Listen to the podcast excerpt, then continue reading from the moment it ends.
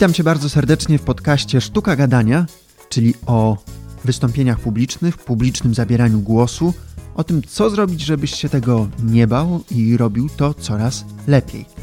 Nazywam się Krzysztof Jakubowski i prowadzę stronę sztukagadania.pl, na której znajdziesz także artykuły dotyczące tej tematyki. A teraz zapraszam Cię do wysłuchania kolejnego odcinka Sztuki Gadania.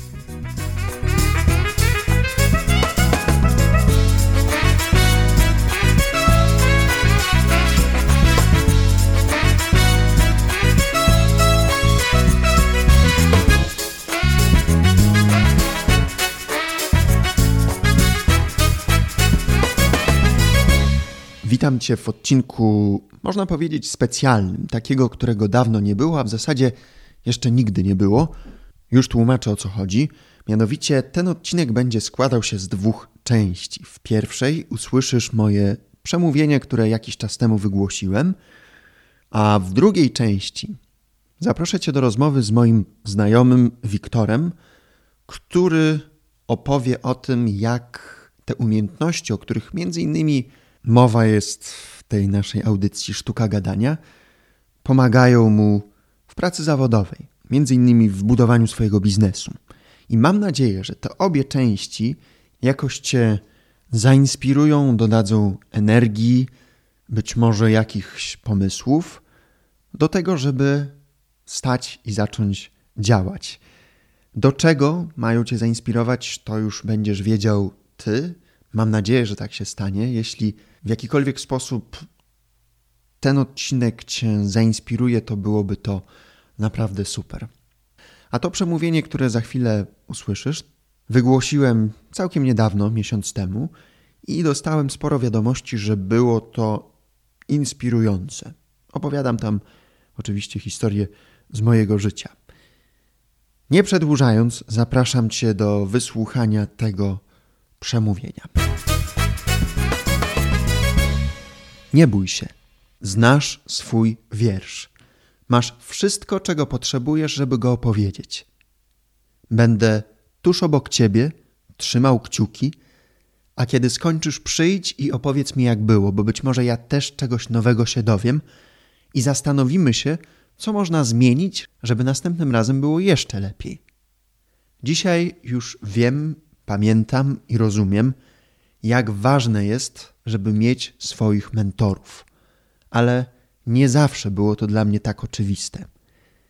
I żeby to unaocznić, pozwól, że opowiem pewną historię.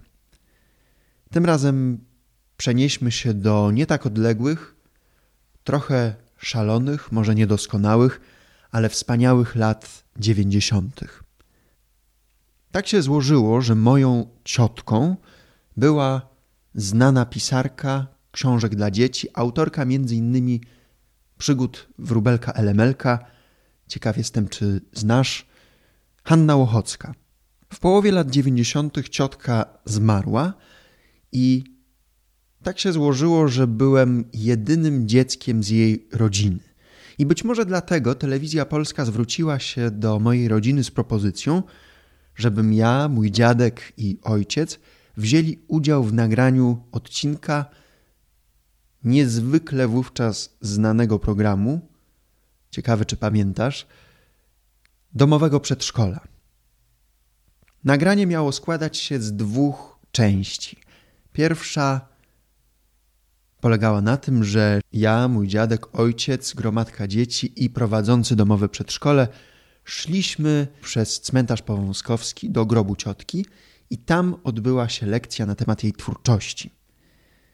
I druga część tego nagrania, i tutaj pojawiają się schody, mianowicie miałem przed kamerami w studiu telewizyjnym powiedzieć z pamięci wiersz Hanny Łochockiej. Kompletnie nie wiedziałem, na czym polega mówienie wiersza przed kamerami, ani jak wygląda telewizja od kuchni, ale klamka zapadła. Nie miałem nic do gadania i uczyłem się codziennie wiersza, tak że po dwóch tygodniach byłem w stanie powiedzieć go z pamięci. Po dwóch tygodniach pojechałem z ojcem na Woronicza do siedziby telewizji polskiej. Tam panie z telewizji okazały się przeurocze, pokazały mi do czego służą te wszystkie kolorowe guziki, światełka, przyciski, suwaki, ekrany, słowem, jak się tworzy telewizję i poczułem się bardzo dobrze. Ale kiedy wyszedłem na tę halę studyjną telewizji polskiej i zobaczyłem wszystkie światła, kamery, scenografię, biegających ludzi z obsługi, przede wszystkim gromadkę dzieci z domowego przedszkola, to zrozumiałem, że tego wiersza powiedzieć nie dam rady.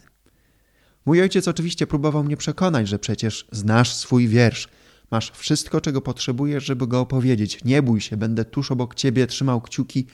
Spróbuj, najwyżej powtórzą, ale przynajmniej będziesz wiedział, jak to jest mówić wiersz w telewizji. Ale ja wtedy wpadłem w taki płacz, że nie było możliwości, żebym ten wiersz powiedział. Okazało się, że producenci programu byli przygotowani na taką okoliczność, ponieważ wiersz ostatecznie powiedziało inne dziecko, a ja siedziałem obok. Ale wieść o tym, że mam być w telewizji, rozniosła się po moim przedszkolu, do którego chodziłem. I w dniu emisji całe przedszkole, wszystkie dzieci zebrały się w świetlicy, no bo ich kolega Krzyś będzie w telewizji. I pamiętam jak dziś, po emisji programu, podeszła do mnie moja przedszkolanka i powiedziała, że no wszystko fajnie, ale jakoś tak mało ciebie było w tej telewizji. Poza tym po latach zrozumiałem, że właśnie w ten sposób dostawały się dzieci do stałej ekipy domowego przedszkola. To znaczy, producenci programu chcieli sprawdzić, czy dziecko jest w stanie mówić z pamięci, jak wygląda w kamerze i czy nie stchórzy. Kto wie, jak moja kariera by się potoczyła. Dzisiaj już tego się nie dowiem, ale kiedy oglądam to archiwalne nagranie z kasety wideo domowego przedszkola i widzę tego chłopca w okularkach i w bluzie z gruszką na środku, to mam ochotę mu powiedzieć: Nie bój się, znasz swój wiersz, masz wszystko, czego potrzebujesz, żeby go opowiedzieć. Będę tuż obok ciebie, trzymał kciuki, a kiedy skończysz, przyjdź i opowiedz mi, jak było, bo być może ja też czegoś nowego się nauczę i zastanowimy się, co można zmienić, żeby następnym razem było jeszcze lepiej. Nie bój się, bo jeśli stchórzysz, to być może ominie nas wiele niezwykłych okazji i szans, ale jeśli się odważysz i powiesz swój wiersz, to gwarantuję ci, że czeka nas mnóstwo niesamowitych rzeczy w życiu. I chcę Ciebie, drogi słuchaczu, po drugiej stronie, zostawić z tym samym przekazem. Mianowicie, nie bój się. Znasz swój wiersz. Masz wszystko, czego potrzebujesz, żeby go opowiedzieć. Będę tuż obok Ciebie, trzymał kciuki, a kiedy skończysz, przyjdź i opowiedz mi, jak było, bo być może ja też czegoś nowego się dowiem. I zastanowimy się, co można zmienić, żeby następnym razem było jeszcze lepiej. Wysłuchałeś właśnie przemówienia, które jakiś czas temu wygłosiłem, a teraz zaproszę Cię na rozmowę z moim znajomym Wiktorem, który opowie, w jaki sposób umiejętności miękkie, które rozwija, przydają mu się w zawodowym życiu. Najciekawsze rzeczy mówi na końcu, w jaki sposób dzięki tym umiejętnościom rozwija swój biznes, ale żeby zrozumieć jego drogę, warto posłuchać całej tej rozmowy, która nie jest długa, ale wydaje mi się, że całkiem inspirująca. Także zapraszam Cię do wysłuchania tej rozmowy. Dzień dobry, witaj Wiktorze. Witam Cię Krzysztofie. Znamy się od pewnego czasu i wiem, że rozwijasz swoje umiejętności miękkie, takie, o których również rozmawiamy w sztuce gadania. I chciałbym Cię zapytać, jakie korzyści czerpiesz z rozwijania takich umiejętności i jak to w ogóle się u Ciebie zaczęło, ale zanim zadam Ci te pytania, to powiedz, jakie konkretnie umiejętności rozwijasz i w jaki sposób? No, pytanie jest dość obszerne, czy tam odpowiedź jest dość obszerna, bo wydaje mi się, że czy świadomie, czy nieświadomie, ale tych kompetencji, czy tych umiejętności miękkich dość sporo rozwijam. No na pewno niektóre świadomie, natomiast przy okazji też są te nieświadome, które się pojawiają po drodze. I przechodząc do konkretów, no na pewno są to kompetencje związane ze swobodnym przemawianiem, co się przekłada również na to, że to swobodne przemawianie uczy mnie przemawiać w konkretnym celu, do konkretnych ludzi i w określonym czasie. Czyli żeby wypowiedź, mówiąc kolokwialnie, zmierzała do brzegu. Z innych tych miękkich umiejętności, to biorąc pod uwagę dość duże i szerokie grono znajomych i relacji z ludźmi, które mam, i tu nie chodzi o to, że się chwalę, tylko tak po prostu jest, bo gdzieś na etapie historii swojego życia, która się ułożyła w ten sposób, te relacje się zbudowały i dalej się budują.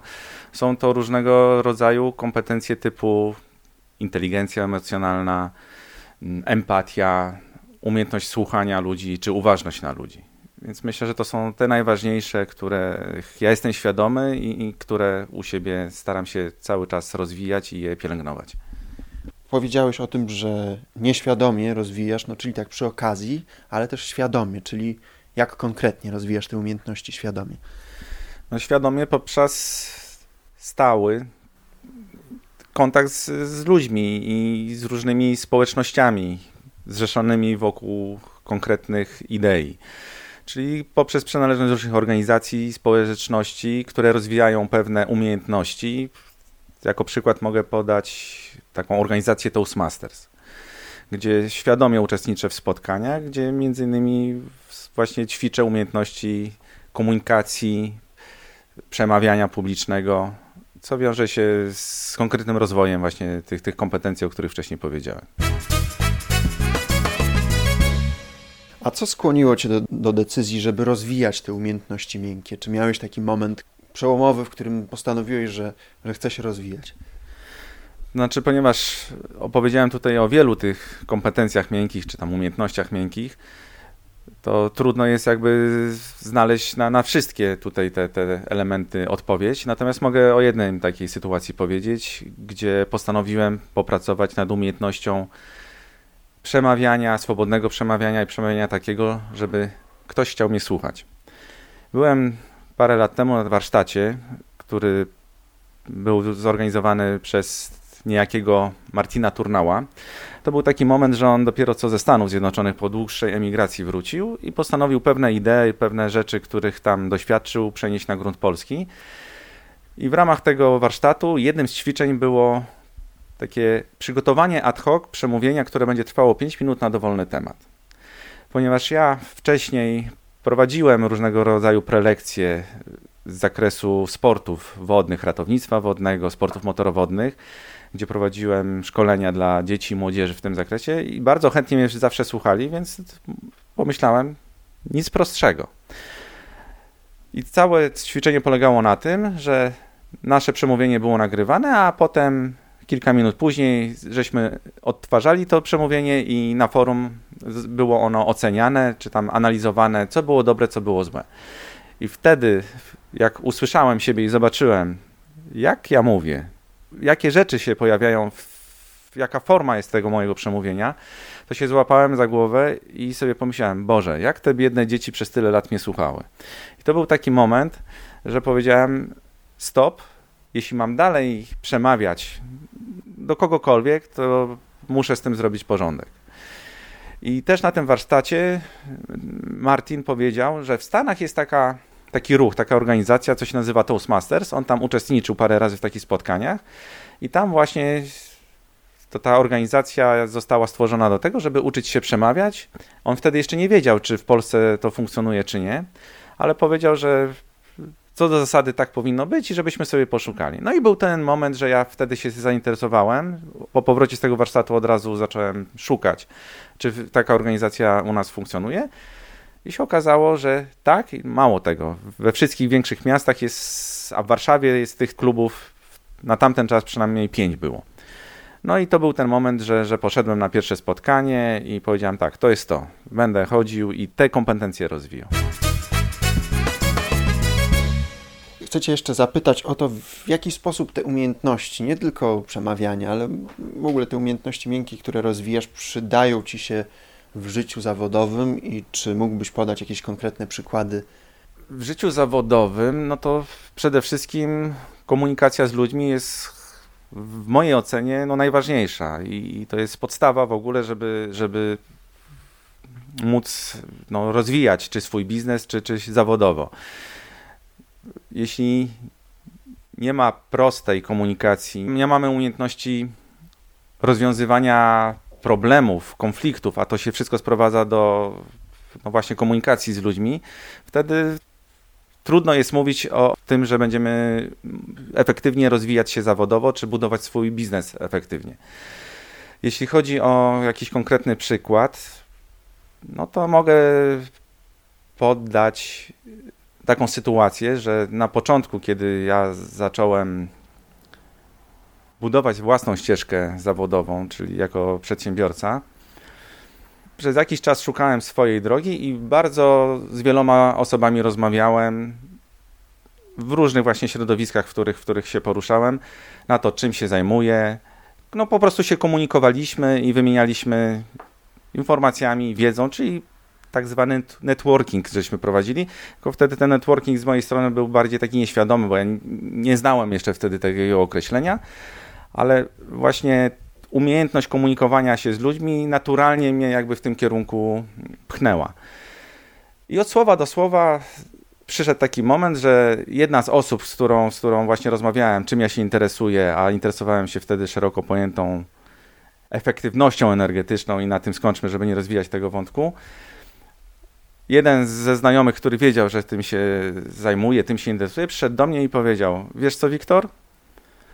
Dostałem takie wyzwanie u siebie w pracy, żeby zbudować zespół, który zajmie się poszukiwaniem oszczędności w zużyciu energii. Ja się do końca na tym nie znam. To jest coś, co jest dla mnie też wyzwaniem, ale chcę się tego podjąć. Natomiast czy byś nie chciał ze mną spróbować tego zrobić? Ja z miejsca powiedziałem, wiesz co? Tak. Pójdę i, i, i spróbujmy to zrobić, bo dla mnie to też jest idealny moment, bo jestem na początku tej swojej drogi i to mi bardzo dużo może dać wartości i, i doświadczenia i, po prostu mój biznes napędzić, żeby go rozwijać. I to jest realny przykład, to są fakty. Ta sytuacja i, i, to, że my się porozumieliśmy, zaczęliśmy razem współpracować, bardzo wpłynęło na moje dalsze życie biznesowe, na moje doświadczenie i na to, że dzisiaj jestem w tym miejscu, a nie, a nie w innym. Wiktorze, to opowiedz nam jeszcze na koniec, czym się aktualnie zajmujesz i czy wykorzystujesz też te rozwijane przez Ciebie umiejętności miękkie w aktualnej Twojej działalności? Ja w swoich decyzjach i kierunkach działania i dążenia do celu jestem bardzo konsekwentny, bo uważam, że to jest ta konsekwencja i niezłomność jest kluczem do sukcesu. Dlatego ja dalej działam w szeroko rozumianej branży energetycznej, która się sprowadza do szukania oszczędności w zużyciu energii, w zarządzaniu energią, w, w naszym życiu, co, nie tyle osobistą, ile w świecie, w którym funkcjonujemy. Natomiast takim tematem w ramach tego zagadnienia, który jest takim bardzo świeżym, ale który ja bardzo się fascynuję i bardzo mnie pochłonął, to jest fotowoltaika, czyli generowanie energii elektrycznej ze słońca budowanie systemów, które no, realizują ten temat. I w jaki sposób mi te umiejętności, które rozwijam i rozwinąłem, pomagają? No to bardzo proste pytanie. Żeby zrealizować jakikolwiek projekt, chociażby właśnie ten, o którym wspomniałem, budowa generatora fotowoltaicznego czy elektrowni fotowoltaicznej, no muszę znaleźć kogoś, kto jest, ma, potrzebuje takiego rozwiązania. I sprzedaż pod tytułem Dzień dobry, ja mam coś do sprzedania, proszę to ode mnie kupić, już dawno zginęła i to tak nie działa. Jeśli nie będę umiał dotrzeć do człowieka i odpowiedzieć na jego faktyczne zapotrzebowanie i przedstawić mu pomysł i rozwiązanie, które jest dedykowane dla niego, a nie standardowe jedno z, wiele, jedno z wielu na rynku, to wiem, że w 99% jest ten temat praktycznie dla mnie stracony z miejsca. Dlatego umiejętność przekazania prosty sposób, łatwy, pewnej wiedzy merytorycznej, y, takiej, takiej osobie, która jest zainteresowana fotowoltaiką w tym przypadku, bo o tym rozmawiamy, plus potraktowanie takiej osoby w sposób podmiotowo, a do tego są potrzebne między innymi właśnie i ta empatia, i, i, i, i w jakimś sensie inteligencja emocjonalna, to w ten sposób nawiązuje się relacje z konkretnymi inwestorami, z konkretnymi osobami i to ma bezpośrednio przełożenie na biznes, na to, że oni zaufają mi jako osobie, która jest dla nich partnerem do dalszej współpracy, do dalszego realizowania danego projektu, danego biznesu. Wiktorze, bardzo Ci dziękuję za tę rozmowę. Życzę Ci, żeby Twoja firma się jak najlepiej rozwijała, a Ty, żebyś z kolei nie poprzestawał na rozwijaniu swoich umiejętności miękkich. Dziękuję Ci. Również Ci dziękuję Krzysztofie, dziękuję Ci za możliwość przeprowadzenia z Tobą rozmowy. Bardzo sobie to cenię. Dziękuję. Jeśli ten odcinek dał Ci do myślenia, jakoś Cię zainspirował, to daj mi koniecznie znać albo w naszej facebookowej grupie Podcast Sztuka Gadania, do której dołączenia gorąco Cię zachęcam, albo mailowo, albo w jakikolwiek sposób, bo otrzymywać takie wiadomości, takie informacje od Ciebie to najlepsza rzecz. Zachęcam Cię także do wysłuchania tych poprzednich odcinków, jak i słuchania kolejnych, a także do, jeśli chcesz, do wystawienia mi oceny w iTunes, bo to mi pomoże dotrzeć do kolejnych słuchaczy. To już ostatni odcinek sierpniowy. Słyszymy się we wrześniu 2019 roku. Zawsze ciekawi mnie, kiedy słuchasz tego odcinka, czy to jest 2019, 2020, czy jeszcze kolejne lata. To jest fascynujące, że być może słuchasz tego kilka lat później. Jeśli tak, to znaczy, że ten podcast przeżył, żyje i jest. I to, to by było naprawdę coś. Tymczasem życzę Ci jeszcze miłego sierpnia albo jakiegokolwiek innego miesiąca, w którym to słuchasz.